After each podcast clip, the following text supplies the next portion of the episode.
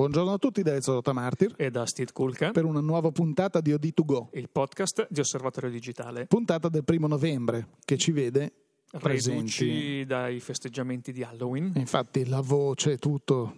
Così. L'occhio stanco. L'occhio stanco che si, chiude, la palpebra che si chiude. Vabbè, non potete vederci, ma credeteci sulla parola. Però, nonostante tutto, siamo qui ai microfoni puntuali. L'avevamo promesso la settimana scorsa, c'era gente che voleva andare a sciare, così invece abbiamo detto: no, no, venite qui. Ogni promessa è debito, è debito, ovvio. È debito. E di questa settimana, Ezio, di cosa parliamo? Abbiamo qualche sì, direi, interessante. Settimana moderata dal punto di vista del, delle novità, non, non ci sono state grandi novità, tranne un annuncio del quale ci parlerai tra poco, di questa Olympus. Eh, ma niente, diciamo che eh, visto che abbiamo citato Natale nella puntata precedente, qualcuno ci ha scritto, beh, quindi dove sono i suggerimenti di Natale? Perché ne abbiamo dati alcuni, alcuni sono eh, nei, nei articoli eh, di mercato di Osservatorio Digitale, però eh, degli ultimi mesi perché abbiamo parlato delle macchine sia di SLR entry level, eh, di quelle di fascia media, eh, sì. poi tra l'altro eh, è in imminente uscita il numero nuovo di osservatorio, per cui anche in questo numero ci sarà una parte, parleremo delle eh, DSLR con il sensore APS-C, però poi da, tu, dall'altra parte su fotoguida ci sono tutte quelle macchine bridge, mm, eh, compatte, mirrorless, chi più ne ha più ne metta, che sono assolutamente, sarà dovrebbero essere le protagoniste de, de, del mercato di Natale. Esatto, sì. su Osservatorio Digitale infatti negli ultimi mesi nella rubrica mercati abbiamo proposto delle analisi eh, di quello che offre il mercato suddiviso per, per fasce.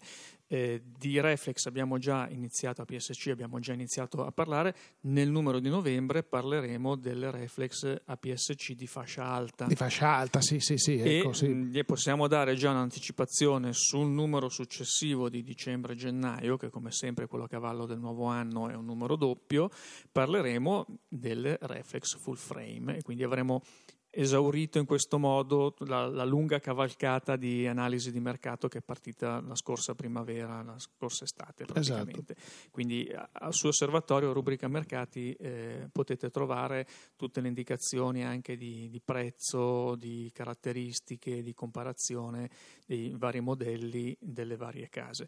Ecco, eh, a questo proposito, mh, mm, vogliamo introdurre subito mh, mm, per prima la, la, nuova macchina presentata questa settimana e poi addentrarci un pochino nel mercato, o meglio, nel, nella, così, nella varietà di prodotti che potrebbero rientrare sì, tra direi, i regali di Natale? Direi che è un po' tutto collegato, perché eh, appunto quando ci è stato detto eh, la scorsa settimana avevamo esordito dicendo mancano due mesi a Natale, eh, quindi panico, siamo già in ritardo per i regali. No, direi che il tempo eh, è ancora più che sufficiente per, per, pensarci, però appunto ci è stato chiesto anche di dare qualche suggerimento, eh, è chiaro, sull'osservatorio digitale magari trovate, parliamo un certo facilmente tipo di macchine, macchine professionali, certo. magari medio formato, che non costituiscono eh, normalmente il regalo di Natale. Beh, è un grande classico. peccato perché grande comunque peccato. io eh,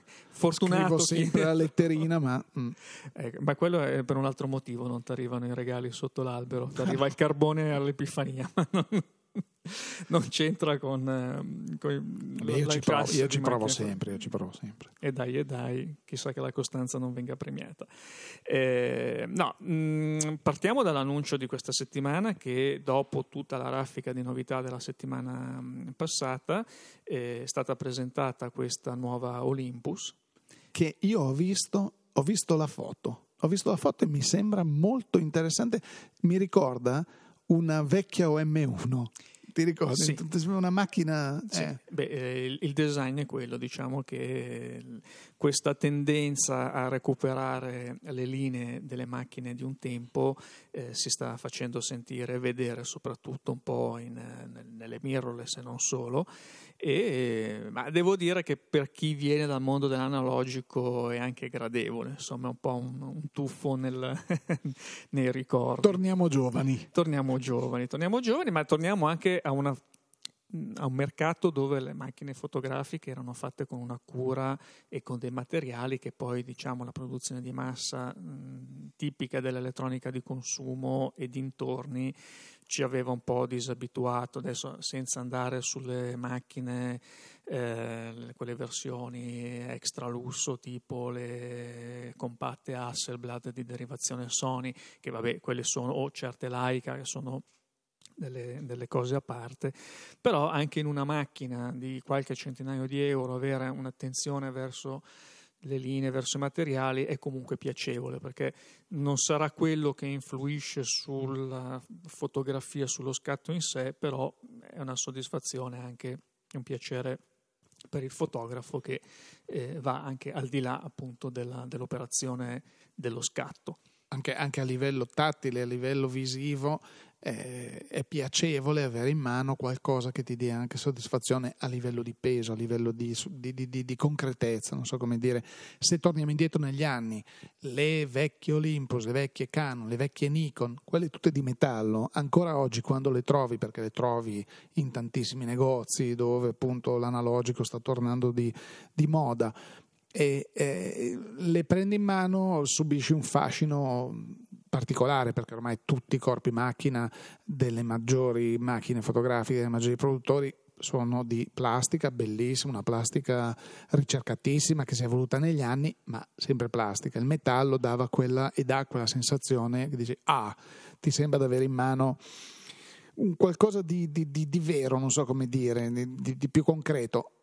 Tra l'altro c'è questo, questo, questo ritorno perché sempre più produttori stanno cercando di inserire nel loro parco prodotti, nella gamma di prodotti, qualcosa che richiami. Non parliamo ad esempio di Fuji, che tutta la, la serie X ripercorre sì. questa strada, ma anche la stessa Sony con le nuove, con le nuove Alpha e così stanno andando in questa direzione. Quindi anche Olympus in questo caso. Sì, Olympus con questa Stylus 1 che è stata presentata è una bridge fondamentalmente molto compatta, quindi il produttore credo che addirittura la presenti come compatta, noi la classifichiamo come bridge perché ha delle caratteristiche, eh, una costruzione che richiama la reflex e direi in questo caso la richiama molto, è la presenza per esempio di una slitta per il flash, eh, quindi un certo tipo di, eh, di, costruzione, la presenza di un mirino, in questo caso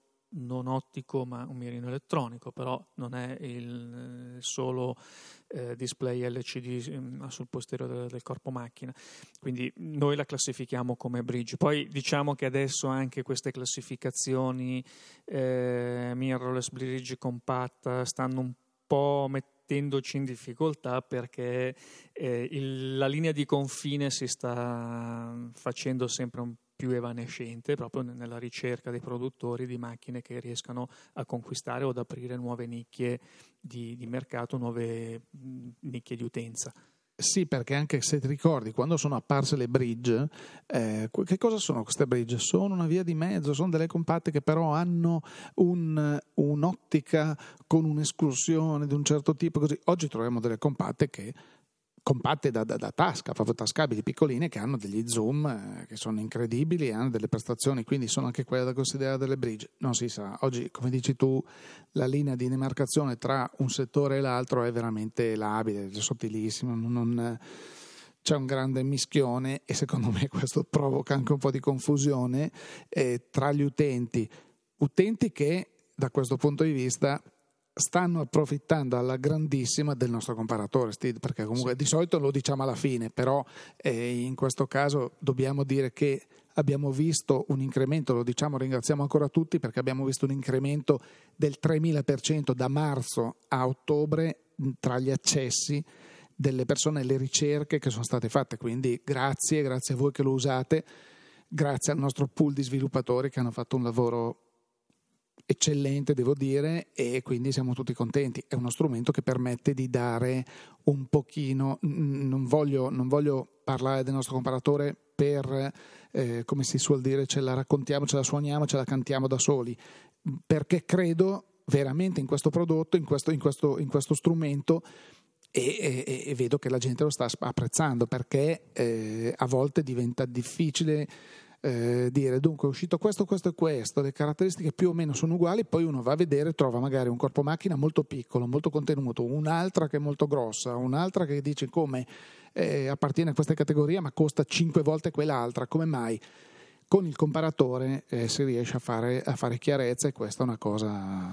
E poi, e poi una, un'altra cosa, ecco, permettimi, l'avranno notato tutti, però il comparatore anche se un oggetto, se, un, se una macchina, se un prodotto è stato provato, è stato recensito eh, sulle pagine di fotoguida, sulle pagine di osservatori, così c'è sempre il link diretto eh, che ti dice subito guarda c'è una notizia, c'è un test, c'è una prova, mm, questo aiuta moltissimo. Eh, mi interessa questa macchina, clic, vado direttamente alle pagine del test, della prova e quindi grazie a tutti i lettori che ci stanno, ci stanno premiando visitando queste pagine sempre in maniera sempre più numerosa. E tra l'altro Chiudo la parentesi. il fatto di avere la possibilità di confrontare macchine di ogni tipo, ah, a, sì. a, indipendentemente dalla categoria a cui appartengono, direi che torna ancora più utile oggi proprio perché queste linee di demarcazione di cui parlavamo prima si stanno assottigliando e quindi a volte anche eh, fare le comparazioni tra le, le, compatte quando una macchina, ma cos'è una compatta, una bridge, una mirrorless, che, che, che cos'è? E in questo caso eh, basta selezionare il modello del produttore e, e, si può confrontare con qualunque tipo di... Ma, sai, oggi è anche, è anche facile eh, perché se volessimo guardare certi prodotti e, eh, di cui conosciamo il prezzo e vogliamo, ci chiediamo, ma come mai una DSLR digitale costa 450 euro quando questa bridge o questa mirrorless ne costa 1200 o questa mirrorless ne costa 2005? Com'è possibile questa cosa? Col comparatore si vanno a scoprire tante caratteristiche che ci fanno capire perché ad esempio c'è una reflex che costa 450 euro, prezzo all'utente finale in kit eh, con un 1855, eh, quando magari esiste una bridge che ne costa 1000-1200 perché incorpora un'ottica ed è ad esempio così mi viene in mente questo esempio perché è, è, proprio di questi giorni con la RX10 di Sony che ha un signor zoom eh, eh, eh, vario Sonner di Zeiss che solo questo, questo, costa come due volte o almeno due volte la, la, il costo della bridge cui, de, de, de, scusate della DSLR di cui parlavamo prima. Sono fasce di mercato diverse ma l'utente dice com'è possibile? Poi va a vedere le caratteristiche e dice ah e, e scopre che magari la, la bridge ha il, lo zoom a, ad apertura costante su tutta la gamma di focali, cosa che invece nell'obiettivo che ti danno in kit, quello in plastica cartonata dove l'immagine la devi disegnare tu, poi la fai colorare a tuo figlio e magari c'è delle aperture minime 6 e 9, massima 39 e 4, devi, essere, devi guardare il sole per prendere, cioè, capisci che c'è una differenza costruttiva e di qualità e questo incide sul costo, ma adesso a parte gli scherzi dopo questa parentesona sul, sul, sul comparatore, eh, direi che ti cedo ampiamente la parola perché mi vedo una lista di cose che devi dire che... No, beh, eh, effettivamente... Eh, Babbo Natale Stid ti il... chiamano qui già. Che non...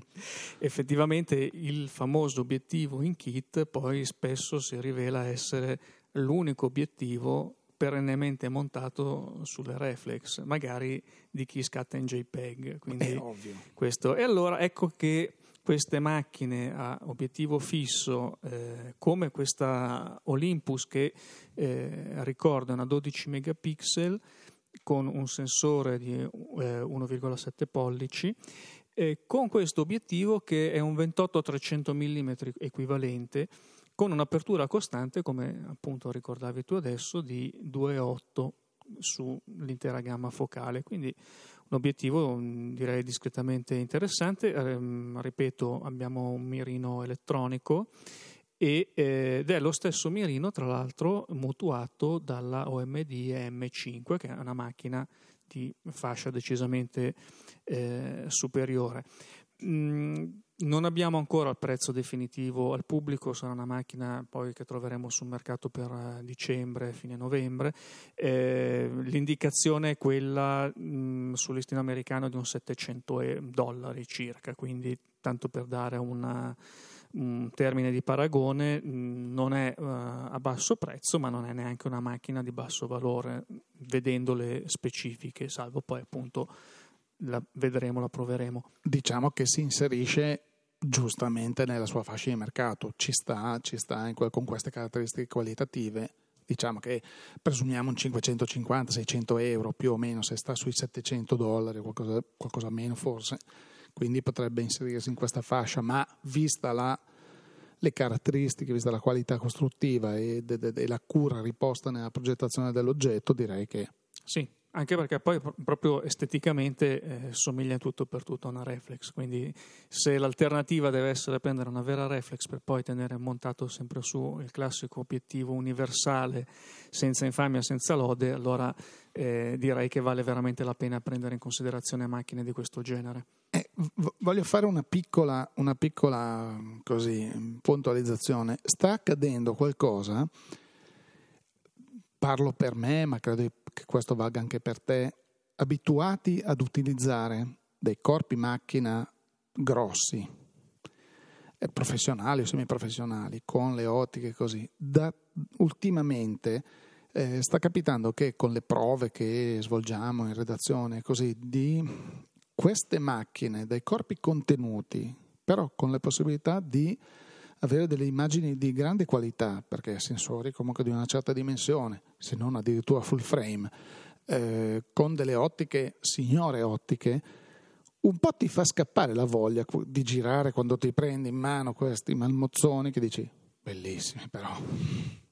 Cioè, eh, devi proprio uscire con la voglia. Oggi esco con la borsa, con lo zaino, con tre ottiche, con il corpo macchina o due corpi macchina, il cavalletto. Eh Qui ti porti, ti porti, un, intero, ti porti un intero mm, set in una borsa piccolina perché anche con una compatta o una mirrorless con tre ottiche e il corpo macchina hai quasi il peso di, di, di, una reflex normale con due ottiche. Quindi, Beh, torniamo a quello che è sempre eh, stata poi... un po' la differenza tra la reflex e la macchina telemetro, mm, nata per la street photography, nata per avere sempre a disposizione, a portata di mano, una macchina mm, leggera e poco ingombrante per fare la classica foto eh, così al momento, l'occasione che ti capita nella giornata mentre sei eh, impegnato in, in tutt'altre cose. Mentre invece la reflex, eh, o non parliamo della medio formato, sono macchine che secondo me rispondono a un'altra tipologia di eh, missione fotografica. Forse, forse, l'equivoco è stato quello in questi ultimi anni di proporre le reflex come macchina universale per tutti, per chiunque, per ogni occasione. Questo sicuramente come messaggio sbagliato, però c'è anche da dire che fino a poco tempo fa, se volevi ottenere un certo tipo di prestazione, di qualità dell'immagine e soprattutto dicevi no, io voglio lavorare solo in manuale oppure voglio lavorare in un determinato modo, voglio un'ottica di una certa qualità, perché tu, ripetiamo da sempre questa cosa, tu puoi anche prendere una buona DSLR media, appena sostituisci un'ottica pessima con un'ottica ad un certo livello, la tua fotografia cambia esci come sei uscito ieri con il tuo obiettivo normale, diciamo, e metti una lente di un certo tipo, esci, torni a casa e dici, ah, la tua, la tua fotografia cambia. Perché? Perché non c'era a disposizione, parliamoci chiaro, tu potevi scegliere di eh, fotografare con Canon, Nikon, Olympus, quello che volevi, oppure dire no, non voglio la reflex, voglio lavorare con una macchina di dimensioni più compatte, meno rumorosa, questa è la storia, cioè chi lavorava in teatro, chi lavorava in ambienti dove il silenzio era d'oro, quando se lo poteva permettere passava a Laika eh, cioè, o utilizzava Laika. Io mi ricordo nell'intervista di Stefano Guindani, la potete trovare, eh, che lui lavorava negli archivi di osservatorio digitale, lui lavorava in teatro e mi diceva, eh, io ero giovane, cercavo con la mia Nikon di fare il silenzio, di scattare quando c'era qualche rumore, qualcosa per non dar fastidio. Certo, c'erano dei miei colleghi più, più eh, anziani o comunque più esperti, più, che potevano anche più, eh, avevano a disposizione dei mezzi diversi che avevano la Leica. Perché? Perché scattava molto silenziosamente e via dicendo. Al di là di queste due scuole di pensiero, però, c'era la Reflex, punto. Adesso è qualche anno che c'è veramente a disposizione un parco macchine di qualità anche perché appunto la stessa Fujifilm che ha lanciato la serie X e, da lì la gente ha cominciato a rendersi conto che queste macchinette, tra virgolette, facevano delle foto incredibili. Perché? Perché alla base c'era un buonissimo sensore e delle buonissime ottiche. Così l'hanno sviluppate anche tutti gli altri.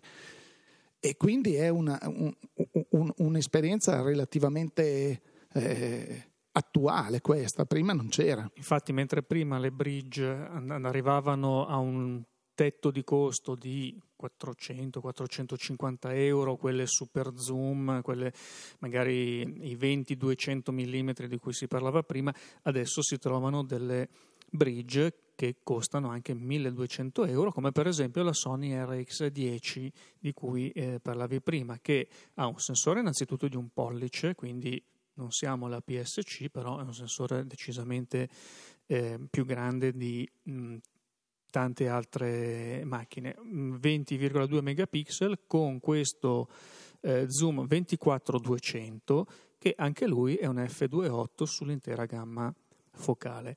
Eh, è ed una, è una lente Zeiss. Ed è una lente Zeiss, quindi mh, di mh, qualità direi notevole. Eh, parlavi anche di Leica. Leica eh, nel settore compatte eh, praticamente si avvale dei corpi Panasonic.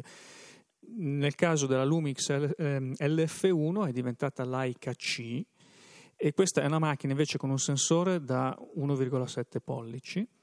Siamo a 12,1 megapixel. Anche qui abbiamo un 28-200 mm però con un'apertura che va da 2.0 al grandangolo a 5.9 sul eh, tele. La macchina con wifi, con eh, mirino elettronico. Il costo della LF1 Lumix è 400 euro, se andiamo sulla macchina marcata Leica siamo sui 600 euro. Quindi non c'è solo, come può pensare qualcuno, il rebranding, c'è anche perché c'è, c'è, c'è una rivisitazione del firmware. C'è, c'è una rivisitazione del design, viene eh, fornita anche ehm, il software a corredo è, è, diverso, quindi c'è qualche cosa in più che non è solamente il, il marchio e il nome. Mm, sempre su, eh, sui 600 euro abbiamo un altro paio di macchine interessanti, direi. Eh, la prima è una Nikon, eh, la P7800. Anche qui il sensore è 1,7 pollici, anche qui 12 megapixel, anche qui un 28-200 mm. La luminosità è un pochino più brillante della Leica eh, o Lumix che abbiamo appena visto perché è un 2.0 anch'essa al grandangolo ed è un 4.0 al, mm, al tele. Eh, mirino elettronico, opzionalmente wifi e GPS. Anche questa la troviamo sui 600 euro, come la Canon G16, che um, ultima incarnazione erede di una dinastia. A PowerShot G. Esatto, gloriosa, che ha avuto forse con la G12 il suo momento di maggior splendore anche commerciale e forse anche tecnico nel, in, nel periodo in cui è uscita. Eh, la G16 altro sensore da 1,7 pollici, eh, 12,1 megapixel. Qui abbiamo un'ottica, uno zoom con un'escursione più corta perché è un 28-140 anziché un 28-200 e più luminoso perché andiamo da 1,8 a 2,8 quindi direi una bella luminosità. Il mirino è ottico eh, c'è il wifi c'è il gps via cellulare 600 euro anche in questo caso. Sì diciamo che eh, la, la, la Canon serie G e la serie 7 di Nikon, 7000 di Nikon, 7000. sono proprio dirette concorrenti, sono una la risposta al mercato dell'altra o qualcosa del genere, adesso senza stare a vedere chi è uscito prima, ma sono proprio le due, le due facce della stessa medaglia, una proposta da Canon e una proposta da Nikon, per sono due, due, famiglie di macchine che hanno grande successo di pubblico. Diciamo. Competono sullo stesso sì, livello, sì, sì, stessa fascia di, di mercato. Eh, scendendo un attimino... Eh, di prezzo andiamo sui 330 euro, prezzo medio, troviamo la Lumix FZ72. Qui torniamo ad avere un corpo bridge, eh, meno compatta, un sensore da 2,3 pollici, 16 megapixel e un obiettivo direi molto importante in quanto escursione. Sì, eh, diamo questa anticipazione perché è una macchina che eh, è stata in questo long run test, come le chiamiamo noi, eh, quindi un test di lunga durata eh, qui in redazione e presto ci sarà questo test pubblicato su Fotoguida. È una macchina che sorprende perché ha uno zoom 60x da 20 mm a 1200 mm che detto così non è nulla, ma qualcuno si ricorda forse il 1200 che faceva Canon una volta, che a parte costare come un piccolo appartamento appena qui nella, fuori dalla cerchia dei Navigli, era grande come cioè, so, era un metro di, di, di, di, obiettivo e pesava, tant'è che poi con l'avvento della, dell'APS-C o APS-H Canon ha deciso di accorciare le focali perché un 800 eh, diventa un 1000 qualcosa su una, PS, su una PSH ah, sì, e mentre sulla PSC diventa addirittura un 1280 quindi cioè, per chi fa fotografia sportiva ce n'è d'avanzo.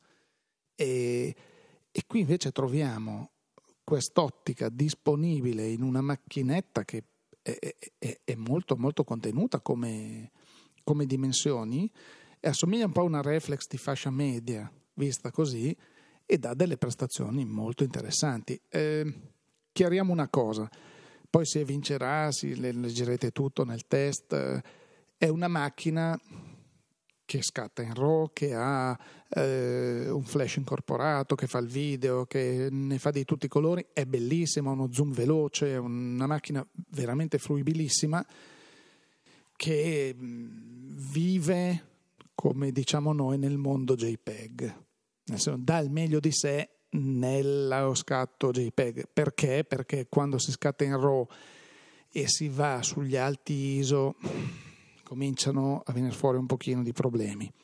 Però resta una macchina che dal balcone di casa tua vedi la luna, dici ah la luna, con questo zoom velocissimo fai delle foto stabilizzate, bellissime, non devi preoccuparti di niente, clic e poi ti guardi questa luna meravigliosa che tu sai cosa vuol dire di fotografare una luna con un, con un tele, eh, se non hai almeno un 300 non vedi niente.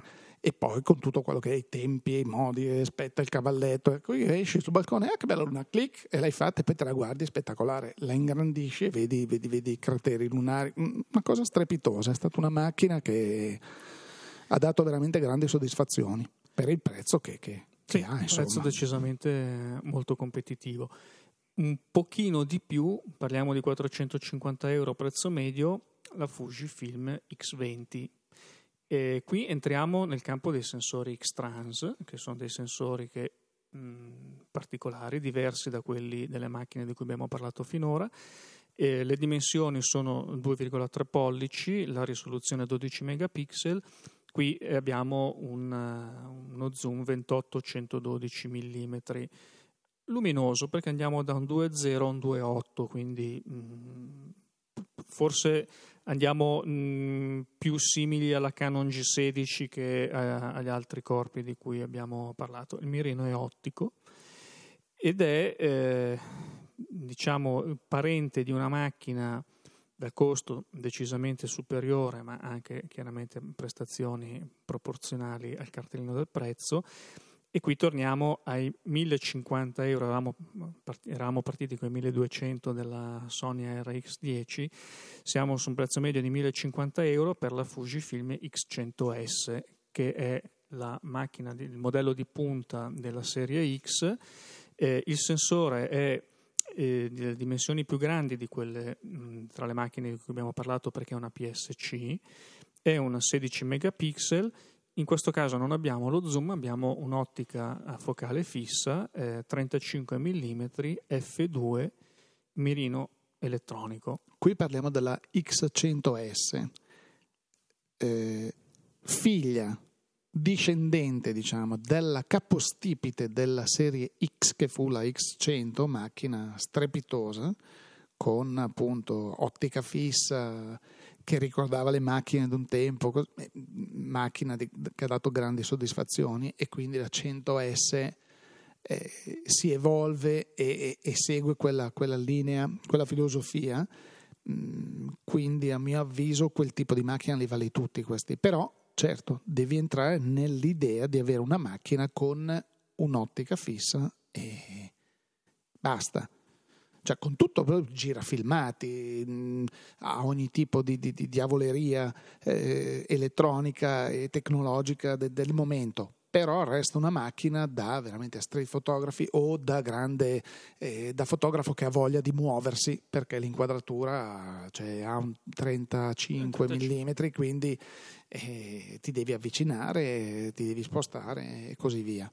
Macchina veramente eh, sì che poi è stata la capostipite ed è stata il top di gamma fino alla presentazione dell'X Pro che poi invece è diventata la macchina top perché aveva gli obiettivi intercambiabili ed era di grande formato e via dicendo. Sì, sì. sì poi quello degli obiettivi intercambiabili lì si apre una, un catalogo uh, ricchissimo. Direi questa è stata una selezione chiaramente non, uh, senza pretese di completezza perché poi eh, anche dei produttori di cui abbiamo parlato ci sono anche altri modelli, quindi certo. eh, direi che la scelta senz'altro è ricca.